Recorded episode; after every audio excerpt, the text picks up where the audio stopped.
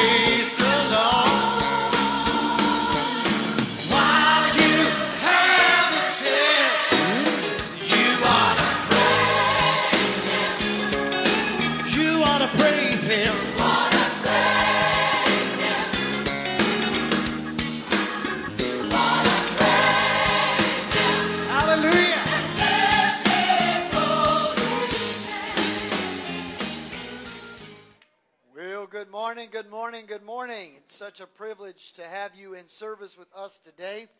I'm sure you all you can be seated for a few moments. I'm sure you all are enjoying this beautiful weather that we're having.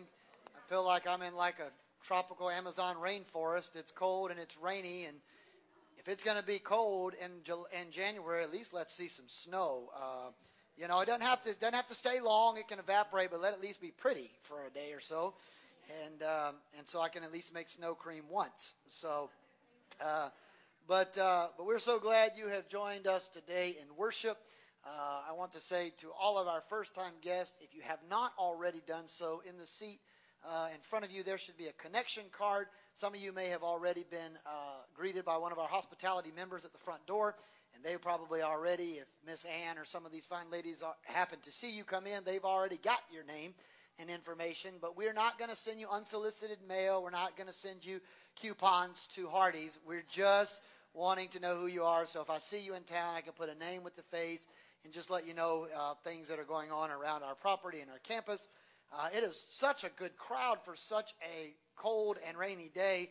Uh, I was actually thinking this morning that half of you would stay home, so I, I'm glad you proved me wrong today. But uh, we do have a couple announcements I just want to make mention to you. If you did bring your kids this morning, we love having them. We also want you to take them home with you. So make sure when church is over, you go to the kids' wing, uh, student ministry building, and sign your kids out. We love your kids. We just don't keep them. So uh, take them home with you. We are on the home stretch, church, of our 21 days of fasting and prayer. We got one week to go. I don't know if anybody in this room is more excited about the final week than my wife. She is ready for her coffee and sweets again. She literally was laying down last night and she said, "How many more days do we have?" I said, "We have we have till next Sunday." She said, "Okay, I can make it seven more days." But she is counting down that coffee uh, and uh, sweets. And so, if you want to get, still get a prayer guide uh, there in the Welcome Center out there, there's a sheet you can follow along of prayers. Tomorrow night will be our last of our prayer services on Monday. Uh, we're just going to have a time again. Last week we had about eight or so of us come out. We just prayed, and boy, we had a good time. the Lord just was in the house and we just prayed together. We didn't have a bunch of singing, but we just prayed together. And man, you could feel the presence of the Lord in the room. And I believe that same spirit can transcend our services on Sunday and make services on Sunday be amazing. And so we are a part of that. And a part of that, we're going to finish next week's off fast with a snack night after church on Sunday night. So prepare all your goodies on Sunday night after church. Listen, I have fasted sweets and desserts and meats. I've only been eating fruits and vegetables and drinking water. I don't care if you bring squirrels. I'm going to eat that next Sunday. I want meat. Like I'm missing that. So you can bring possum. If you don't tell me, I'm going to try it. I'm just telling you. So if it's something you think I may not eat, don't tell me what it is. Just let me eat it first. But uh, we want to uh, share with that together. Our leadership training will be also the end of this month. We've been in a series called Fresh Start. If you're new to the church, you can always hear any of our services on Apple and Google Podcasts. They're always put out. Uh, you can always stream online. We have online viewers. So to all our online guests, we welcome them to church. Can we just give a hand of welcome to our online church today? Uh, all of the information is on the church website. If you want to know any more about our church, you can also use our church. Download the church app called Our Church. And when you bring it up, it'll just ask you to put in Santee Circle COG, and it'll tell you everything. We're on Facebook. We're on Twitter. We're on Instagram. We're everywhere. You can find us. You can find what we're doing around here. And finally, let me just say thank you to all for visiting us today. If you, we hope you feel right at home, and we'll come again real soon. If you need anything, please let one of our hospitality members know. I know Miss Ann is in the nursery this morning, but Miss Nina is here. Miss Sandy is here on the property. There's others that will be glad to help you if you have any questions uh, regarding the property today. Before those come to lead scripture and prayer, I do have a couple requests that I really want us to be mindful of today. Uh, Brother Stan Frierson, one of our council members, uh, his sister, uh, whose name is Ann, has been sent home on hospice, and we want to make sure we pray for her and Brother Stan and their family. Uh, Miss Tana, uh, her sister Tanya, has a little boy named Deglin. Uh, he has been battling some sickness. He went to hosp- he went to get checked out on Thursday night. They thought it was just some some things going on with his ears, so they they irrigated it out and did some things, and um, he was kind of sick. They did a chest X-ray because uh, he wasn't feeling too good, and he had pneumonia in one lung. And uh, as of last night, uh, we think potentially that there's a chance his eardrum, there's some infection and things, his eardrum may have actually burst. And uh, he now has double pneumonia in both lungs high fevers. He is in uh, the hospital locally here. Um, his oxygen levels are not staying at where they'd like them to be. And so he is a sick little boy. We want to pray for little Deglin today. Sister Mary Weaver's niece, Ashley, uh, if you've been around, um, that's why her and Brother Wendell are not here today. Her niece was um, murdered this past week in North Carolina. They did apprehend the suspect, uh, but they are there in North Carolina today doing the homegoing service uh, of the untimely passing of her niece, Ashley. And Sister Ashley Harley woke up this morning with severe abdominal pain and sickness and uh, was potentially on her way to the ER to find out why she has been over double in pain. So there's a lot of stuff that's going on. Uh, there are others who have family members uh, that are sick, and just well, want to make mention of them. There's a lot of unspokens. So I'm going to ask those leading scripture and prayer to come lead at this time, and then immediately following that, we'll jump right back into worship. God bless you this morning. Good morning. And squirrel is good. Just has to be pan fried. Yeah, pan fried. There you go. Uh, and there will be coffee Sunday night. I'll guarantee it. Okay. Uh, has the Lord been good to you this week? He's been good to me. I know He's answered prayer. Uh, Chris told me that his mom is cancer free and that the doctor says there's still some issues going on. But I don't know about you. I've been lifting her up in prayer every night, and uh, that everything went the doctor would check out and everything would be well. Um, she still has some things she's got to go through, but it ain't cancer, and that's a wonderful gift of the Lord. So, in Psalms 145, the Lord upholdeth all that fall, and raiseth up all those he bowed down. The eyes of all wait upon thee, and thou givest them their meat in due season. Thou openest thine hand and satisfy the desire of every living thing. The Lord is righteous in all his ways and holy in all his works. The Lord is nigh unto all them that call upon him, and to all that call upon him in truth. He will fulfill the desire of them that fear him. He will also hear their cry and will save them. The Lord preserveth all them that love him, but all the wicked he will destroy. My mouth shall speak the praise of the Lord, and let all flesh bless his holy name forever and ever.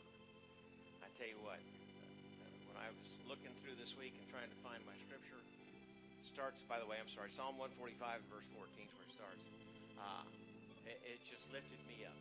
Everything should praise the Lord. Everybody should praise the Lord. He lifts us up. He keeps us.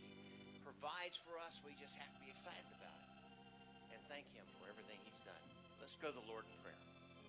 Kind Heavenly Father, we do thank you and praise your holy name, Lord, for everything you've done for us. We thank you, Lord, for touching us, for delivering, being there when we needed you the most. Lord, we pray for those that have been brought for us this morning, Lord. You know the needs in each of these families, the comfort that is needed for Sister Mary Weaver and her family. Lord, this child is battling pneumonia and possibly has a burst eardrum, you know the needs in that child's life. Ashley Harley, Lord, be with her as she goes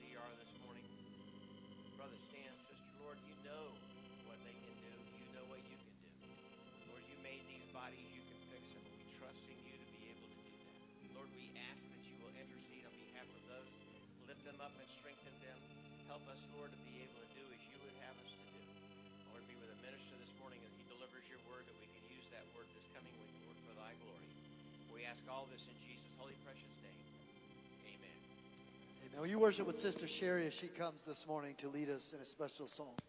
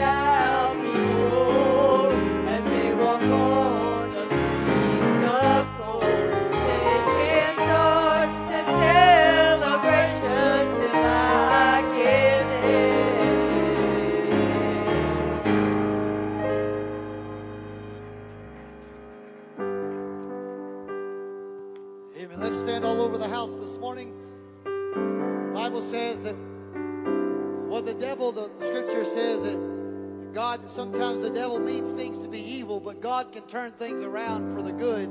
So this morning we're going to declare that in a song format this morning that what the devil meant for evil, God can make it good. And there's a lot of us, we've got a lot of stuff going on. We have a lot of requests we brought before the body, but I believe God can turn some of those requests around while we're worshiping the Lord today. So let's worship together.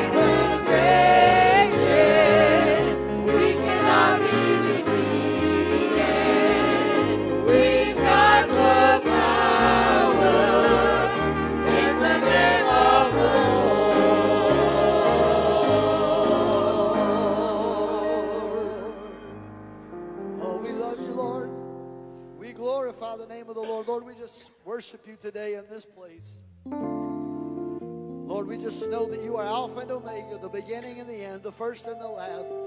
And Lord, we just are going to declare that today that we worship you. And Lord, give you all the glory and the honor and praise to your name. For you are.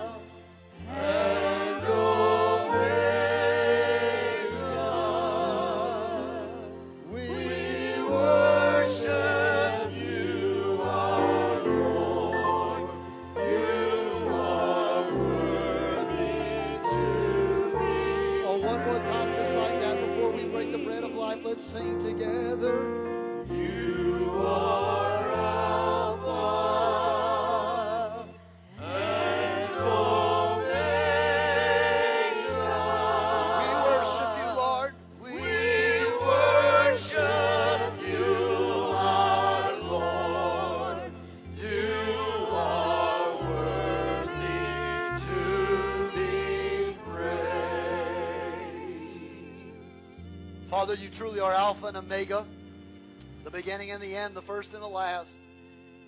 And God, there is no more words that have ever been spoken more true than the last line of that song. You are worthy to be praised. Nothing else in this world matters. Nothing else in this world takes precedence over the presence of God. You are worthy to be praised. God, so we do give you all the glory and all the honor and all the worship. And God, we feel your presence in this house. And God, I'm asking today as we get ready to break the bread of life that only you do what you can do. You come down in your glory in the manifestation of your power and your presence and just hover and resident, res, uh, reside and just saturate this place, permeate this place with your presence. Let us feel your glory and your honor and the sweet moving of your Holy Spirit in this place. God, whether we get through the message or not, whether we have prayer meeting or not, whether people get saved or not, it's all in your hands. We want to worship and glorify and magnify the name of the Lord. We have come into this house and gathered in his name to worship and uplift the name of Jesus. I came to magnify the Lord and exalt his name. I've come with one purpose. It's not to socialize, it's not to hang out, but it's come to be with my brothers and sisters in the Lord and worship the God of creation, to worship my Savior, to worship my soon coming King. You are Alpha and Omega. You will come again and receive us unto yourself. We are worshiping you today. You are worthy, Lord, to be praised in this house today. And for that, Lord, we just ask that your presence go with us. The remaining portion of this service today. In the name that is above every name, Christ Jesus our Lord, we pray and ask in the body of Christ together, said amen. Amen. Amen. Before you're seated, I'm going to ask you to grab your Bibles and go with me to the book of Isaiah, chapter number 61. I won't make you stand long, but I do think we should honor the reading mm. of God's Word today. We stand up when dignitaries walk into the room. We stand up when presidents and royalties and people of high regard walk into the room. But there is nobody greater than Jesus Christ in this place today. You're not standing up for me and you're not standing up to honor me. You're standing up to honor the King of Kings and the Lord of Lords. And I do believe He's got a word for us today.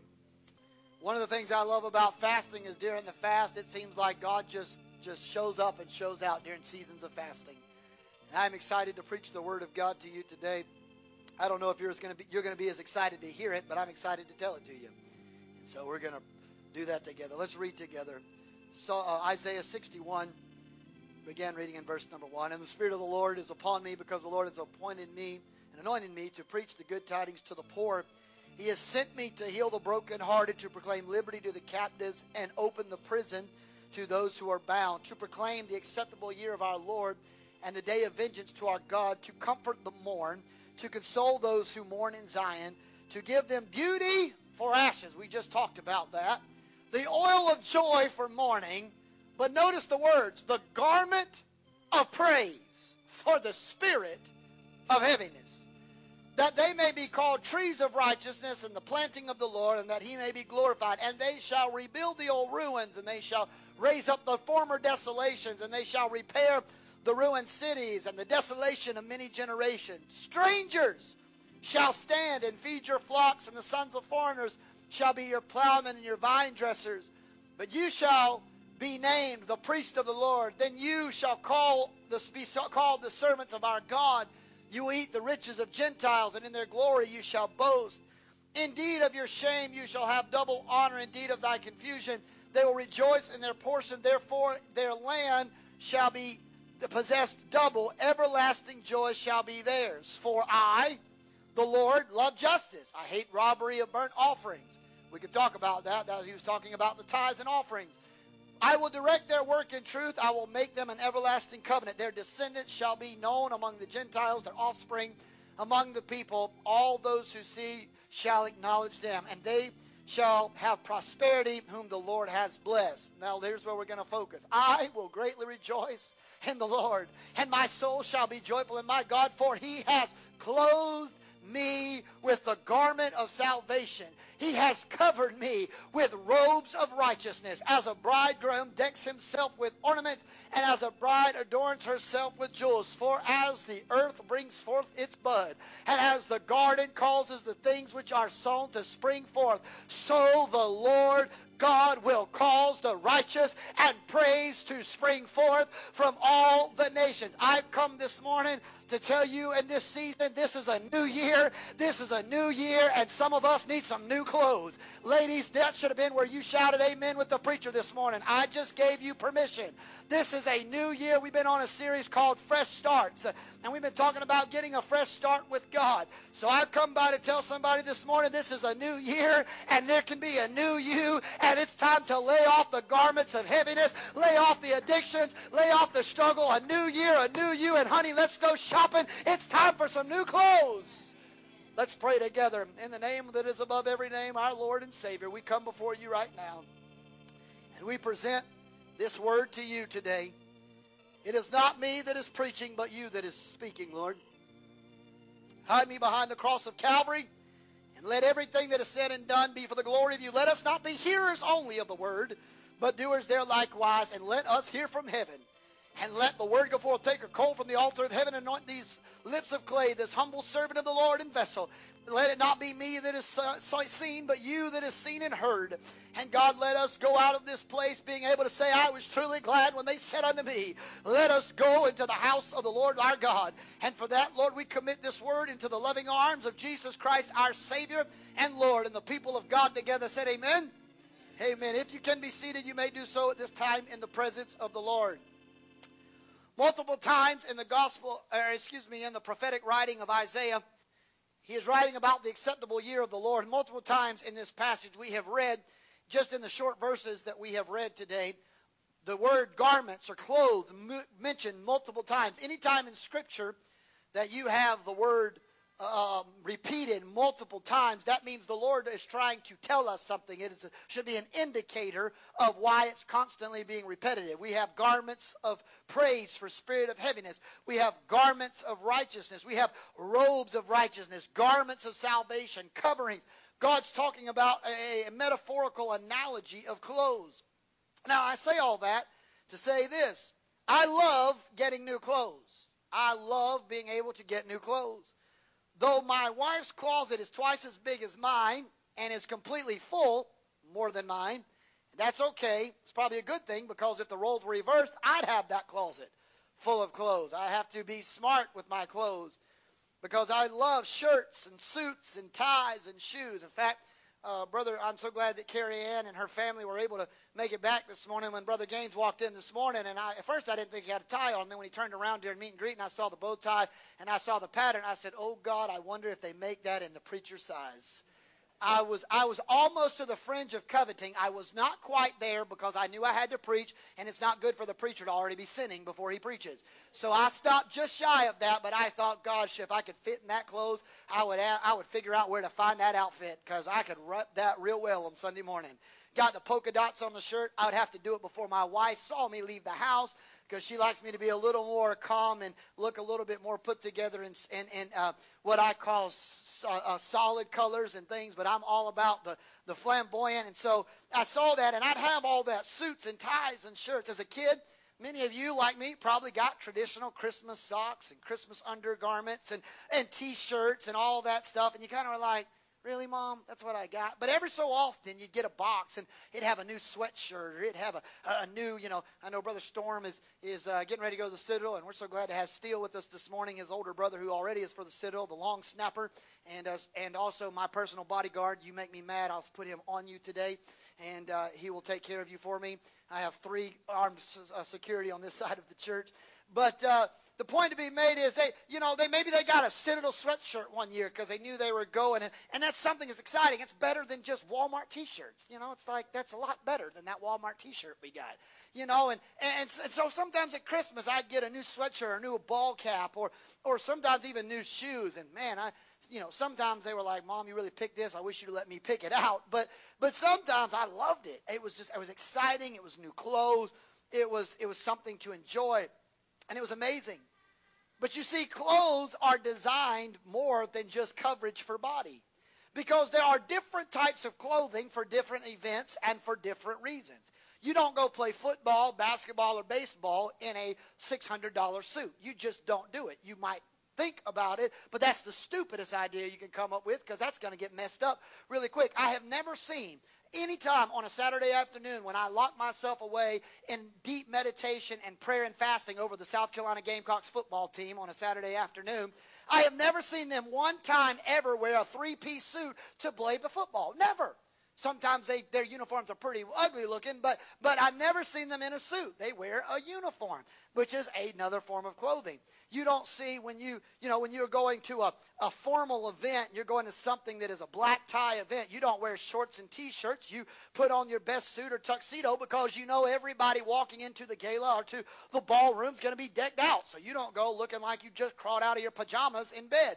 Though most people in Berkeley County go to Walmart like that, that's not how you normally go to church and to go to co- corporate gatherings. And so sometimes clothes can have different functionalities and purpose.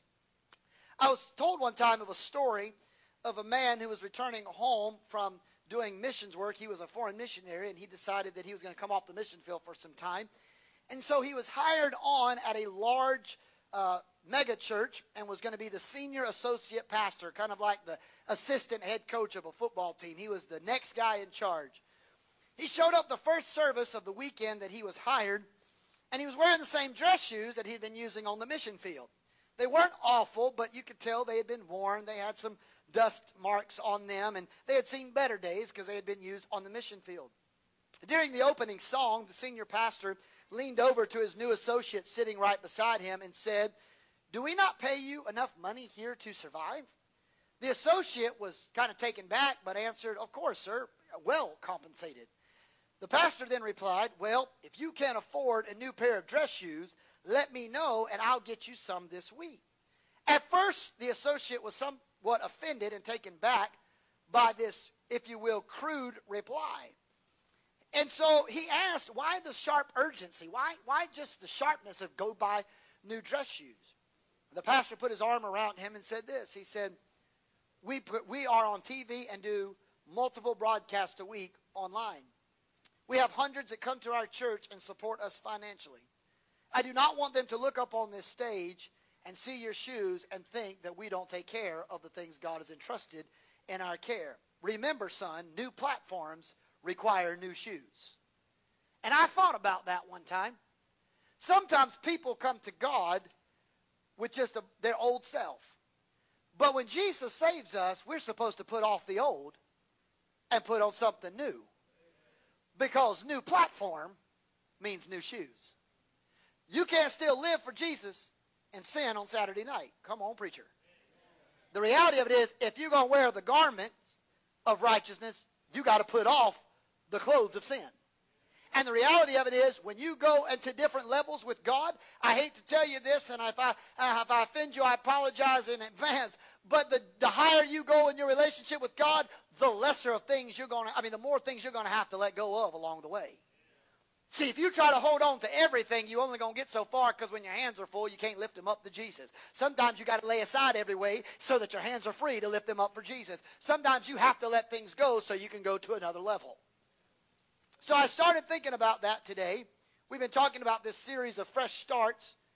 So I want to talk about today briefly God's desire for all of us to have a wardrobe change. So for all you ladies in the house, the pastor is giving you permission, not physically, but spiritually, to get new clothes today. All you men in the house, though you've probably been wearing the same undergarments for the last three days because you just don't care anymore because you don't want to do laundry, I'm here to tell you, spiritually speaking, I'm going to uh, give you the opportunity for new clothes today because when you go to certain dimensions with God, you've got to change your wardrobe. And I'm not talking about just wearing a suit and tie on Sunday morning. We're going to talk about five people real quick in the Bible that they had to put off some old clothes and put on some new ones because the old clothes didn't work anymore. And we're going to talk about that, this fresh start. What are some of the garments, Pastor, that you think we should lay off? Well, we need to lay off the garments of sin. We need to lay off the garments of shame. We need to lay off the garments of depression, isolation, abandonment, rejection. Jesus died on a cross not for us to wear clothes of depression, clothes of sin, and clothes of shame, but he said he died so we can have robes of righteousness. I want to tell you today, Jesus didn't die for you to stay where you are. He died so you can go to somewhere you've never been before. So the first guy I'm going to talk about is a guy by the name of Lazarus. Lazarus. Here's what Lazarus, you know the story. John 11. Look at it with me. And he who had died, Lazarus had died. You know, Mary and Martha, they called for Jesus. Jesus comes, he weeps. John 11:35, Jesus wept. He gets to the tomb and he cries out, Lazarus, come forth. Notice the scripture. Don't misread the Bible. We're still talking about garments. He who had died come out bound hand and foot with grave clothes. That's clothing, y'all. He wasn't naked. He had grave clothes. And his face was wrapped in a cloth. And Jesus said to them, Let him just just let him stay in his grave clothes. Is that what he said? No. Loose him and let him go. What does that mean? Let him go change his clothes. He's not dead anymore. So what does he teach us? Grave clothes aren't designed for living closets. Sometimes people are holding on to things that should have got outside of the closet a long time ago. There's too many people got a lot of stuff they're hiding in their closets, but the Bible says the things that we hide in secret, the Lord will show up openly and He'll make it manifested openly. There are some of us that need to go through our spiritual closets and do an inventory, and some of us need to do a purging. I know that's hard for us to hear that word, but some of us need a spiritual purging or cleansing. We need to go and take the clothing of bad movies and take it out the closet. Filthy attitudes, take it out the closet. Curse words, take it out the closet. Infidelity, take it out the closet. Lusting after other people's spouses, out the closet. Lying, out the closet. Some of us need to take off garments that are leading for the wages of sin is death. But the free gift of God is eternal life. We've got to get rid of the funeral clothes in the closet because they weren't designed for the living among the dead. You can't expect to be having funeral clothes in your spiritual closet because you're not if you're planning on dying spiritually, that means you're not going to heaven. So if you're already preparing for your spiritual funeral clothes, you're going to hell. I'm just going to be frank. Because the Bible says that to be absent from the body is to be present Lord, you're more alive in heaven than you are here. In fact, right now, you're in the process of decaying and dying right now. But when you get to heaven, you don't age. Praise God for that. I hope I look amazing. I hope I look like Ryan Gosling for the rest of my life. No flaws, nothing. And I don't even have to pay for the Botox. I just look that good naturally. So we get to heaven, everything's glorified. It's, it's perfect. I'm not spiritually going to hang up my wardrobe of, of, of death, if you will, because the Bible says death is the vehicle God uses to take me to heaven. If I'm a child of God, I don't have to be afraid to die. That should be the, my meal ticket to His presence. Grave clothes aren't designed for living closets. Notice what He said. Jesus, the first thing he says, he doesn't say, What's up, Lazarus? Been a long time, buddy. What's for lunch? No. He says, Lazarus, come forth. The mummified body of, of Lazarus comes walking out the tomb. And Jesus didn't say, Hey, where are we going for lunch after church, Lazarus? You talk about a good church service. You raise dead people up in the middle of church, that's going to be a good church service. And people say, Pastor, that don't happen anymore. I beg to differ because every time a sinner walks into a church service, they are dead in their trespasses and sin. But the moment they walk on a, to an old-fashioned altar or kneel at a pew or come grab this preacher's tiny little hand and says, Pastor, I want to know Jesus as my Lord and Savior, you can think you haven't been to a funeral or not, but we just went to a funeral and had a resurrection because he which is dead is now made alive by Christ Jesus. I'm telling you, every Sunday we should be having resurrection services and putting dead clothes away every Sunday should be a time of celebration when lost souls come to know Jesus Christ. So he says, Lose him, let him go. The resurrection power has brought new life. You see, we, as the body of Christ, live under a new law, and that is the law of the Spirit of God. We're no longer under the law of sin and death. That hasn't power over us anymore because of Jesus. In fact, the Apostle Paul in Romans 8 and 2 said, For the law of the Spirit of life in Christ Jesus has made me freed from the law of sin and death. Meaning Jesus took care of what I couldn't cover. He took care of the law and those things. You see, graveyards are not normally places of jubilance, but normally harbingers of sorrow. Most people don't go to a gravesite and have a, have a party. They're there to mourn. They're there to grieve. Their heart is broken. They're not there to celebrate the 80th birthday party with cakes and ice cream and gifts. They go to Golden Corral for that. They don't do that in the graveyard. Graveyards are harbingers of sorrow. Some things in our lives must die so that the resurrection power of Christ can make us alive again. Galatians tells us uh, in Galatians chapter 2 and verse 20, For I am crucified with Christ, nevertheless I live, yet not I, but Christ that lives within me. And this life which now I live in the flesh, I live by the faith of the Son of Jesus Christ, who loved me and gave himself for me. I'm not even living my own life. I'm reincarnated with the life of Christ, helping me make it through this journey. We must not allow certain things in our lives that were once dead to resurrect. Some things that God has killed off, He meant for them to stay dead, not to get, be resuscitated back to life. So that's what Lazarus teaches us. But what if I told you there was another person? We're going to go now to the Old Testament. And this person teaches us this mantle anointings aren't for minimal commitments. Oh boy. Oh boy. Preacher, you're just digging yourself a hole. Yeah, I sure am. We don't we're not going to have church tonight and I'll explain that here in just a few more moments at the end of service why that is so I can run for another week.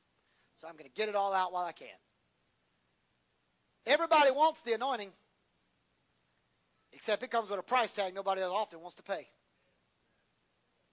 Everybody wants to be able to lay hands and the sick recover and do miracles, signs, and. In fact, if you don't believe it, ask the sons of Sceva. Oh, they wanted the anointing. They wanted to be able to walk in and use it for political purposes and say, oh, oh, you know, in the name of Jesus, come out. And you know what the devil told him? Jesus, I know. Paul, I know, but I don't know who you are. And the demons came out of that guy, beat the snot out of the seven sons of Sceva, made them run home naked. You know what happened? They lost their clothes. What a brainer. They had to go change their clothes, probably for multiple reasons, but they changed their clothes. They got the living snot beat out of them and basically got embarrassed. Why? Because they wanted something they weren't willing to work for or to sacrifice for or to commit to. Oh, everybody wants to have the, the anointing of Moses to see God's face, but nobody wants to walk in wilderness places to hear from God like Moses did either. Come on, preacher. So I found a story in the Bible by the name of Elijah and Elisha. They're on a journey. They're getting ready to get to the Jordan River. And Elijah looks to Elisha and says, Before I go, what do you what do you want me to do for you? You followed me, you've been my apprentice, you've been my right hand man. What do you want? Elisha asked for one request. He said, I want a double portion of what you have, of your anointing. That sounds great for the church just to say that. The only problem is you better be willing when you make that commitment, you better be willing to to pay the price that's getting ready to come for what it costs for it. You, you might ask God, I want a double portion, but are you ready for his reply on how you're going to get it? So it's symbolized by the mantle of Elijah. The anointing was symbolized by that. So Elijah said, You have to stay by me and see me when I go to meet Jesus. You can't abandon this journey. You got to stay with me all the way to the end. They get to the Jordan River, and Elijah gets to the river, and he takes off what they call the mantle like his outer coat. And he just skims the water with the top of his jacket, just like so. And the waters roll back, just like they did for the Red Sea. They roll back. And, and Elijah and Elisha walk through, across the river. As they're journeying along, all of a sudden, a chariot of fire, escorted by majestic horses of heaven, comes whipping and cuts between Elijah and Elisha. And at the moment's notice, but it happened so fast when they, they swept through. When Elijah looks up, Elijah's no longer there. Elijah's gone. He's in the whirlwind. Chariot of fire, he's gone. He's, he's, he's been teleported to glory. He's not here. But as Elisha looks up and towards the heavens and is watching this phenomenon unfold, out of the air starts floating a jacket, slowly from the heavens. And it just keeps coming down down and down till the Bible says it lands on the ground. Just lands there. And so, before picking up this mantle, Elisha goes over there. Don't risk the Bible. Go back and read. You can read it back in 2 Kings, chapter number 2. He goes to pick up the mantle that's on the ground, and he stops and he looks. The Bible doesn't say he picks it up. It says he tore his current clothes on. He tore his own clothes, the ones he was wearing. He literally, the Bible said, ripped apart his own cloak, his own jacket, his own, he ripped his own. You know what he did? He stripped down, y'all. He stripped himself down. Look what I'm going to read it to you. I don't want you to miss it. And Elisha saw it, and he cried out, My father, my father, the chariot of Israel and its horsemen. He so he saw him no more, and he took hold of his own clothes and tore them into two pieces. And then, now he's been, if you will, exposed. Then he picks up the mantle of Elijah and goes back to the brook. See, the old clothes that Elisha was wearing represented who Elisha was. But remember, what did he ask for? A double portion. If I have, if we're doing simple math, even Common Core can do this. If I have one, if I double it, I'm going to get. So he's wearing one cloak. But the Bible said his request was, I want a double portion. Well, you can't wear two garments, so what did he do? He ripped his garment into so that he was representing of this God, I will come undone before you. I will strip down all of my pride, all of my arrogance. God, I will make myself transparent before you, whatever it costs me to have what you want me to have. God, I'll give everything up for you. And he held two pieces of garment, symbolic of his anointing, because you can't wear two coats. You can only wear one coat. So he knew his coat wasn't the one. And then he goes and gets the mantle of Elijah. And he goes to the brook. And he stands there with his new garment. He returns to the Jordan River, which was the last place him and Elijah had this encounter. And he says this. He takes the coat off and he does the same thing Elijah did. He touches the water and says, Where is the God of Elijah? Not Elisha. Elijah. The waters rolled back. What was he saying?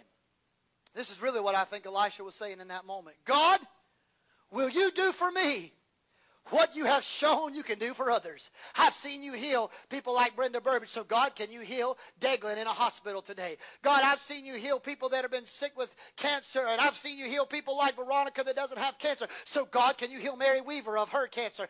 God, I've seen you be able to do this and do that. So, can you help Stan Frierson's sister that's lying on, on a bed of affliction? What Elisha was really saying is, God, I've seen you do it before, but the same God that did it before is the same God that can do it today. So, God, can you do for me what you did for them? And I'm here to tell you, yes, He can, yes, He can, and yes, He will. God is the same yesterday, today, and forevermore. I'm telling you this morning, whatever you have need of, God has it ready for you today.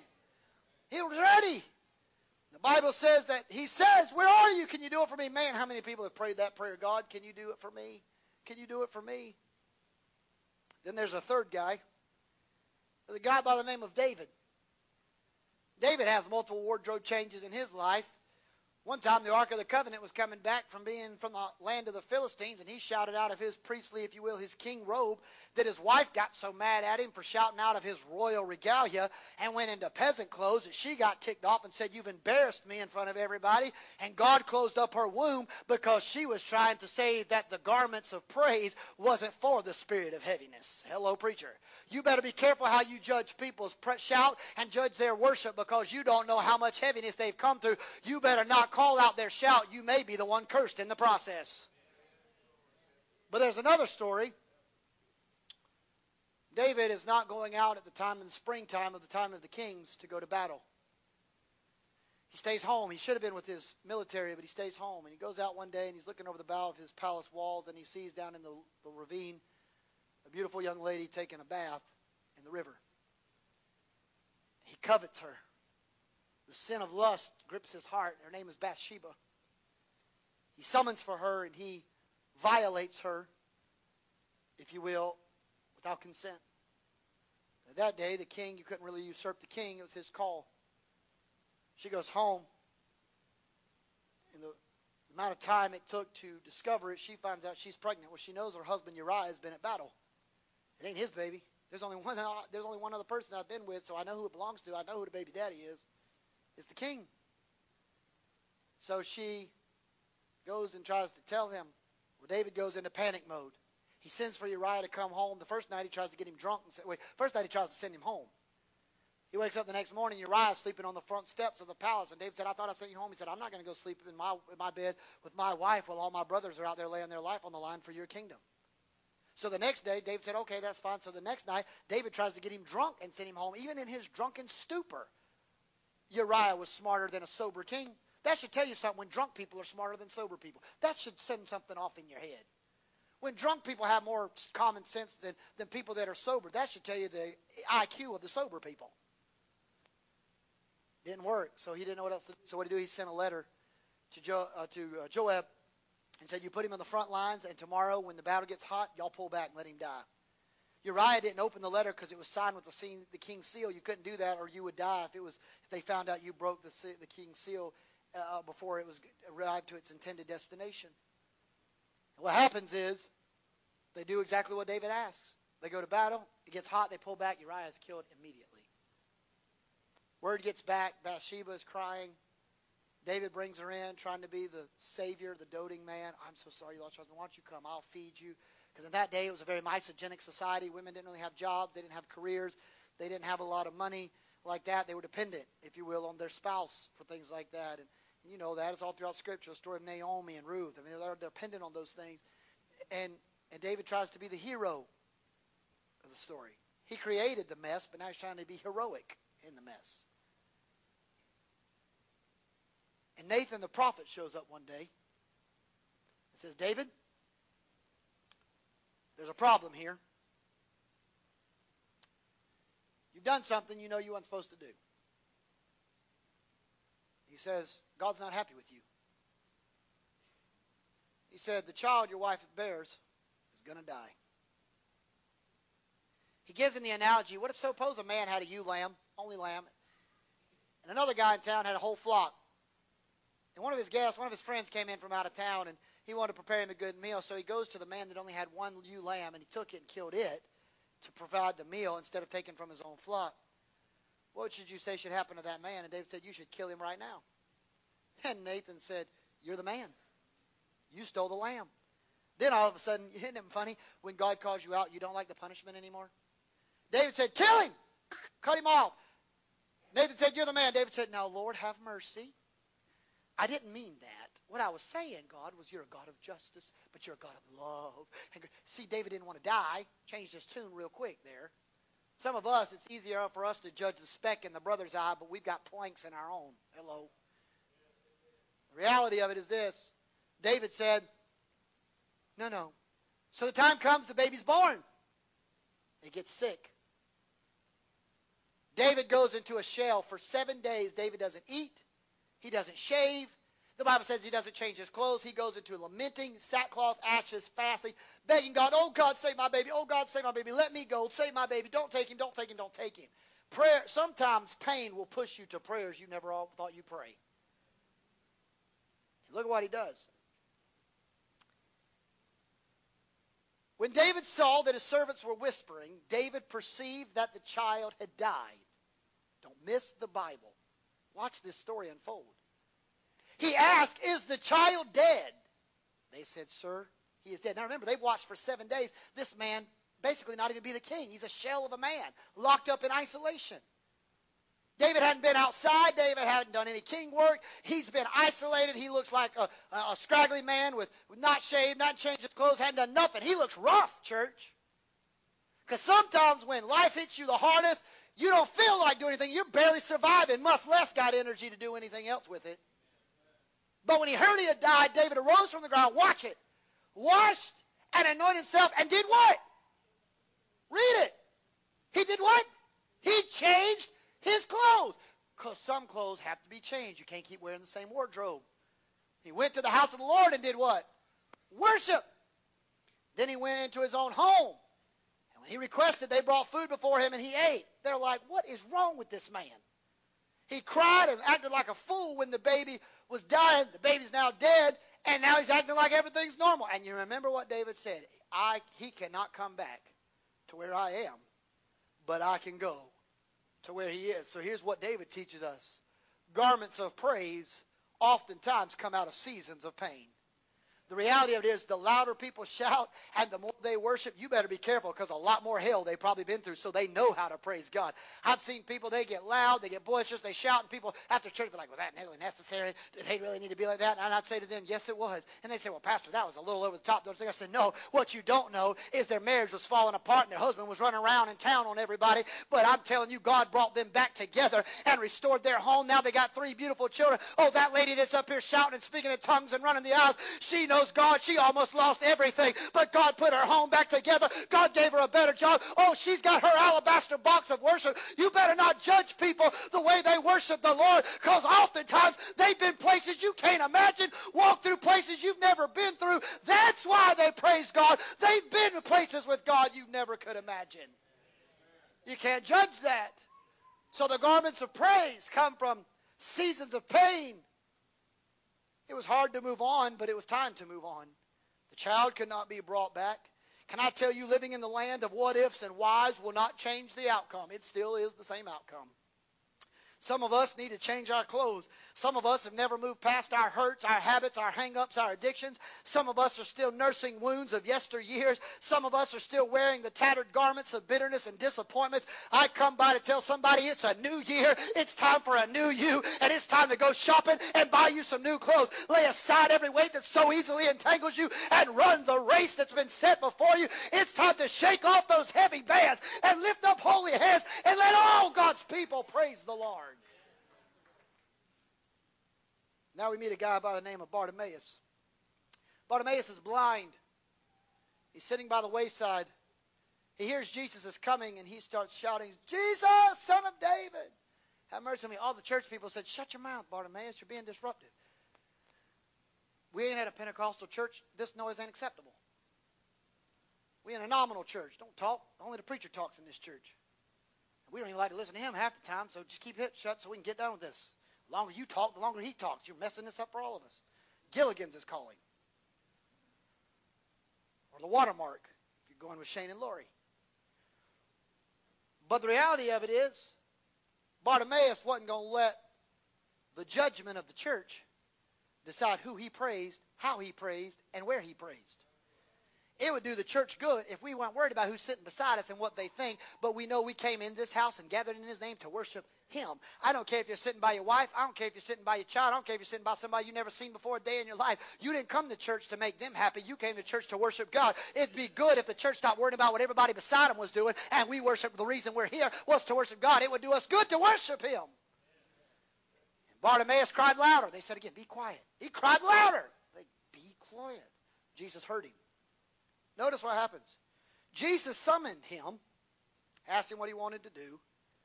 But when he summoned him, this is the scripture you read. When they told Bartimaeus that Jesus was calling for him, they come to him and said, Bartimaeus, Jesus has heard you crying. Come on. They're disgruntled. They're church council members. I'm just kidding. Not our church, other churches. I'm just saying people in general. Our church council members are phenomenal. They, I don't think they've ever really told me no on anything yet. And I'm sure it's coming one day because I come up with these grandiose ideas. They're phenomenal men of God. But but when they these these men come up, Bartimaeus goes, notice what Bartimaeus does. He didn't just get up and walk. What did he do? He changed the clothes. He threw aside his garment. He got rid of a beggar garment. Why, preacher? Well, I'm telling you why. Because Beggars' garments were issued by the government of that day. It was a form of a welfare system or a caste system. It represented or screamed, The government has pity on me. Boy, don't we have some of that in the United States. Bartimaeus had to be dependent on the generosity of others for his livelihood. He couldn't survive without the government. That's a sad place to be sometimes. Because the government ain't always looking out for you, church. Just going to let you know that. They ain't always looking out for your best interest. Now, I'm not saying if you need things and you have to apply for TANF and things like that. I understand certain situations, but I'm telling you, the government is not looking out for the best interests of God's people. I'm just telling you that today. The reality of it is, He knew that as he, if he goes to Jesus with a beggar's garment, he's still identifying himself as a beggar. But he came to church that Sunday with an expectation I'm not staying a beggar. I'm coming expecting, not being a beggar, not expecting of alms, but I'm expecting a touch from a hand, from another dimension that nobody else can, can do. I'm expecting to hear from Jesus. So he threw aside the garment that associated himself. See, sometimes we don't recognize destiny knocking at our door because we're so focused on wrapping ourselves in our past. There's a reason windshields are bigger than rear view mirrors. Because the design of the windshield is to be wide so that you can see everything in front of you because the design is to keep moving forward. Nobody should be driving like this. The rear view mirror is smaller because that's not your focal point. That's just a reference point. The focal point is what's in front of you, not what's behind you. Jesus said, Whoever man puts his hand to the plow and looks back is what? Not fit for the kingdom. Jesus never decided for you to do this the rest of your life. You go home this you go home this week or next week or whenever to cut your grass and turn around backwards like this and drive your lawnmower and see how great that grass turns out. You'll be done tore your neighbor's fence down, run through it, and end up in their kitchen asking for a glass of water because you drove through their vinyl siding house. I've never done that before, but I've come close. Except it was my car, not the neighbor's house. And I was like, oh, Jesus, that's my car. Stop. I'm glad that lawnmower had brakes. The reality of it is, he gets there. The windshield mirror, the windshield tells that, but the, the, the rearview mirror has a phrase on it. Anybody know what the phrase says? Objects in mirror are closer than they appear. Can I tell you in life, there will be things that come up on you sooner than you expect them There'll be things you never seen coming, and they'll blindside you because you never saw them coming. But I'm telling you, the chaos of life and all that hell throws your way is not to derail you off course, but to sharpen your determination to make heaven your final destination more than ever before. Yeah, there'll be things that come up from the left and from the right and to the side you may not see coming. But if you let Jesus just keep driving the boat and flying the plane, you'll get there. It might not be a smooth ride all the time, but he'll land you safely on the ground when this is all said and done. Many times Jesus rode in choppy waters on boats, but the boat never sank, church. Hello. Mr. Carroll, make your way. It just makes people feel better. So what are you saying Bartimaeus teaches us? The attire of your former won't fit the wardrobe of your future. If Bartimaeus gets healed, guess what he now has to do? Be responsible because he can't be on the welfare system because he is a healthy, able body to work. So Bartimaeus can't go sit on the side of the road and wrap up a garment of beggar when he doesn't have a reason to beg anymore. Some people like to just nurse their past when God said, get over it and move forward in your future. I don't design for you to stay in your past. So he pulls off the garment because the garment of being a beggar doesn't apply to the wardrobe of a future if Bartimaeus wanted to stay a beggar, then he doesn't have a future. He's going to be always a beggar. He only has a future by the power of Jesus Christ. But then the last one today is a guy that you may have heard of. His name is Jesus Christ. He is beaten beyond recognition unmercifully. He dies on a cruel cross at Calvary. He's thrown in a borrowed tomb Three days later, some of his disciples show up at the tomb in John 20. Now, watch this story. When John and Peter arrived to the tomb, he stepped down and looked in. Look at what he saw, church. Clothes. He saw the linen cloths lying there, but he did not go in. Then Simon came following and went into the tomb. And when he saw what? The clothes. The linen cloths lying there. And he saw the head wrap that's been around him. Not lying with the clothes, but folded together in a place all by itself. Look at what he said, all by itself. What are you telling me? The rags of rejection will lead you to a robe of righteousness. I read you the scripture this morning. He wants to give you robes of righteousness. You say, Pastor, my family's abandoned me, my friends abandoned me. It seems like since I've given my heart to Jesus Christ, everything's went wrong. That's probably the best place you can be because that means the devil knows what you're about to get. He knows you're about to be endued from power from on high, that which the Holy Ghost has come upon you to make you witnesses in Judea and Samaria and the uttermost parts of the world. The devil doesn't fight against himself because a kingdom divided against itself cannot stand. If you're not walking through trouble and you're not facing adversity, that means the devil ain't afraid of you. But if you say today, Pastor, I'm going through some stuff, lift up your hands because God's getting ready to clothe you with righteousness that's going to make hell afraid of you. It's going to make hell shudder when you walk in the room. He had a wardrobe change. He left the rags of rejection and put on a robe of regency. But can I tell you something? Brother Gaines, we're all going to get a new wardrobe. Because the Apostle Paul says this in a moment, in the twinkling of an eye. At the last trump of God, for the trumpet will sound, and the dead in Christ will rise incorruptible, and we shall be changed. For this corruptible must put on incorruption, and this mortal must put on immortality. What's going to happen? I'm not going to be wearing a Joseph A. Banks suit. I'm not going to be wearing a Geoffrey Beene suit. I'm not going to be wearing a, a Van Heusen cufflink shirt. No, I'm wearing a robe that there ain't nothing Joseph A. Bank can make that's going to be that expensive. I'm going to get a crown that's laid with so much gold that the treasuries of this earth can't buy. I'm going to have a wardrobe like you've never seen. I'm sorry to say this, but I don't care what your closet looks like, but boy, I can't wait to see what's in my heavenly closet. There's going to be some fine clothes that's in there and some designer brands designed by the Holy Ghost himself, designed by God himself. I'm going to put on a robe and crown and walk around all over that land. I'm going to worship the Lord because I'm going home with Jesus in a twinkling of an eye. I'm getting out of here. I'm getting new clothes, changing my clothes. I can't wait for them. You see, there's coming a day when we will be given a glorified body, the robes of reward, redeemed and reconciled to God. You say, Pastor, as I close, what do you want me to know today? This is a new year.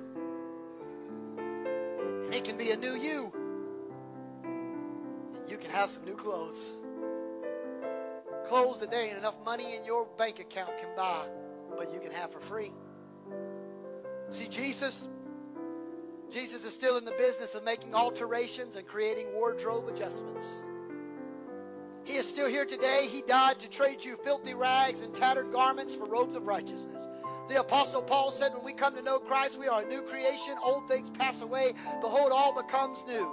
We need to cast off our garments of the past, rise, raise, rise up, and be forever changed. Jesus has a new garment for you and I to wear. The Bible declares He'll give you the garment of praise for the spirit of heaviness. Can I tell somebody this morning it is time for us to choose to change our clothes? If I could ever leave you with one phrase, this is what I want to tell you. New platform, church, time to put on some new shoes. It's time to put on shouting shoes. It's time to put on running shoes. It's time to put on racing shoes. It's time to run this race God set before us.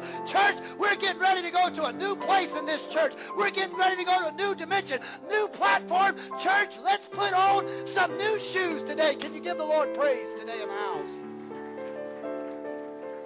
With every head bowed and every eye closed. Lord, I feel your presence in this house today. Father, I pray in this moment as I get ready to offer the opportunity for someone to come pray today, I pray you would start touching the hearts right now. God, I feel like I have preached your word beyond my ability because of the help of the Holy Ghost. God, let this word resonate today in the body of Christ. Speak to our hearts. With your head remain bowed, your eyes closed. You say, Preacher, I don't know Jesus Christ, but I want to trade my life of sin for a robe of righteousness. I want to give my heart to Jesus Christ today. I want to get out of that lifestyle and I want to live for Jesus. But you don't know Jesus as Lord and Savior, but you'd like to. I want you to slip your hand up. No one looking around but me and Jesus. Are there any? I just want to look at this moment. We won't tarry but for a moment. God bless you. My final clarion call is this. Somebody today say, Pastor, I'm going through some things in my life. I got some things that I'm dealing with. There's a lot that's happening. Maybe you have you're in a season of pain. Maybe you feel like everything's falling apart around you, or just maybe you want God to bless you in a way that He's not done before, but you say, Pastor, I just want to be prayed for today. I want you to pray for me today. You don't have to tell me the need, but I just want you to pray for me today. I want you to lift your hand wherever you are. Say, Pastor, I have a need. I, I just want you to pray for me. Yes, brother. Yes, brother. Yes, brother. God bless you. Yes, brother. God bless you. Yes, my dear sister. God bless you. God bless you. God bless you. This is what I'm going to ask you to do if you're physically able. I'm going to ask those that have raised their hand, if they don't mind, to come stand beside me and hold my hand. I know my brother in the back raised his hand. Brother James, I'm going to ask you to come hold my hand, brother. If you raised your hand, just come stand beside me and just make a link with me. Now, I never worked for Dalton Utility Companies like Brother Randy or worked for, my God bless you, my brother. I've never worked for a, a company, and I'm not a smart person when it comes to electricity. In fact, Brother Dennis sent me a picture one time of a guy with a screwdriver in the breaker box and said, Does anything look wrong? I said, What? I, I don't know stuff. But one thing I do know about electricity it travels down a line. A line. There's one problem, though. If something happens in the line and creates a gap, it short circuits. The power stops, and sometimes it doesn't always jump to the next spot, it just kind of stops. So today, what I want, and I'm believing for these people standing here, some of them I know the need, some of them I don't know the need. I'm not God, don't profess to be, but I know that I have been praying for, I know what I've been asking God to do, and I know that God is still in the miracle working business. So my philosophy is to hold these hands, and I'm going to make sure there's not a break in the power, and there's not a lapse in the chain. And I'm going to believe that the God of my God that I serve, the Holy Spirit that I'm a part of, is going to just transform all the way down this line. And there are going to be miracles that take place. There are going to be stories of God doing what we can't even fathom or comprehend. So here's what I need you to do. If you feel comfortable, I want you to come and stand behind one of these precious people, if you don't mind, and pray with me so that the circuit doesn't fall off. That we keep this circuit together because I believe that God is still the same yesterday, today, and forevermore. And if there's ever been a time we sure needed the Lord, my God, we sure do need Him now. And I believe that God can do exceedingly abundantly above that which our mind can think or comprehend. So if you're in your pew or you're standing behind me today, I just want you to let's pray together like the world depended on it, like our life depended on it, and let's get a hold to God. God, in the mighty name of Jesus Christ our Lord. God, I feel you in this house today. I have preached the word of God to the best of my ability, but oh my God, I stand in the gap for my dear brothers and sisters, every one that stands in this line, from the James family to Brother Barnes to Brother Gaines to the Craven family to Brother James Falk and others, God, that are in this line. I pray that the glory of Almighty God walks into this room. The power of the Holy Ghost makes himself known in this room. And oh God, we see you high and lifted up. I pray for miracles. I pray for deliverance. I pray for financial breakthroughs. I pray for blessings. I pray for the redemptive power of Jesus Christ to change and chastise and transform us right now in the presence of Almighty God. God, right now, I pray heaven come down in glory to fill the souls of these men and women. Oh God, your word says you're the same yesterday, today, and forevermore. I believe that you're my portion. I believe that you're my helper. For God, I believe you said that if you were faithful and just to do it for others, you'll still do it today. God, I believe it, and I believe in it for my brothers and sisters. Let God, let the man, let every man be a liar, but let God be true, and let his enemies be scattered. But let God be God, and let God, you never change. For God, we commit this in the loving arms of Jesus Christ, our Savior and our Lord. And the people of God together said, Amen. Amen. Now can we give the Lord a hand clap of praise in expectancy for what God's going to do? God bless you, brothers. God bless you. Guys may be seated today in the presence of the Lord. Before Brother Randy comes, leads us in our benedictory prayer. I want to pray this prayer of blessing over you today. We normally do it in a song format. I'm going to ask those that help me if they'll help me today we sing it, and if those in the media department will put it up for us. But I want us to do this together. The Lord bless you and keep you. Make his face shine upon you and be gracious to you. The Lord turn his face toward you and give you. Let's declare this. So be it. Amen unto the Lord.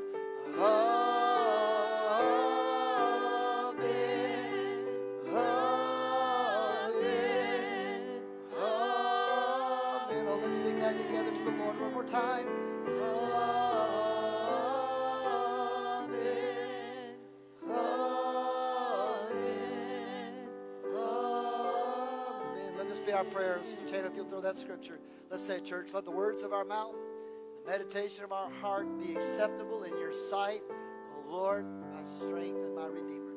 Before Brother Randy comes, let me say I love you. I pray for you. We will not have PM service tonight. My son is getting baptized tonight at his mother's church.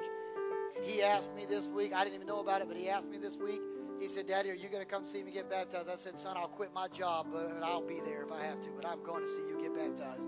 So you can get mad, sad, glad. You can do homemade Bible study. You can fire me. You can change the name of the sign. But I will not be here because I'm going to see Micah get baptized tonight. So you go whatever you want. But me and Jesus are going with Micah to church tonight to see him make that profession of faith to Jesus Christ. And so we're going to be there tonight and tied up with that. It was just too much to change everything short of notice. So we'll be back fully on Wednesday night with our midweek Bible study in the fellowship hall. And next Sunday morning, all our guests, Brother Sister Gaines, God bless you. Glad to have you, Brother Steele. We're so glad you're here. Jordan, we're glad to see you, buddy. And everybody else, our couple in the back, God bless you for being here today. We're so honored to have you. All of the rest of you, we're glad to see you too, because if you didn't come, it gets really hard to preach to open air. So thank you for coming. I love you. God bless you. Brother Randy.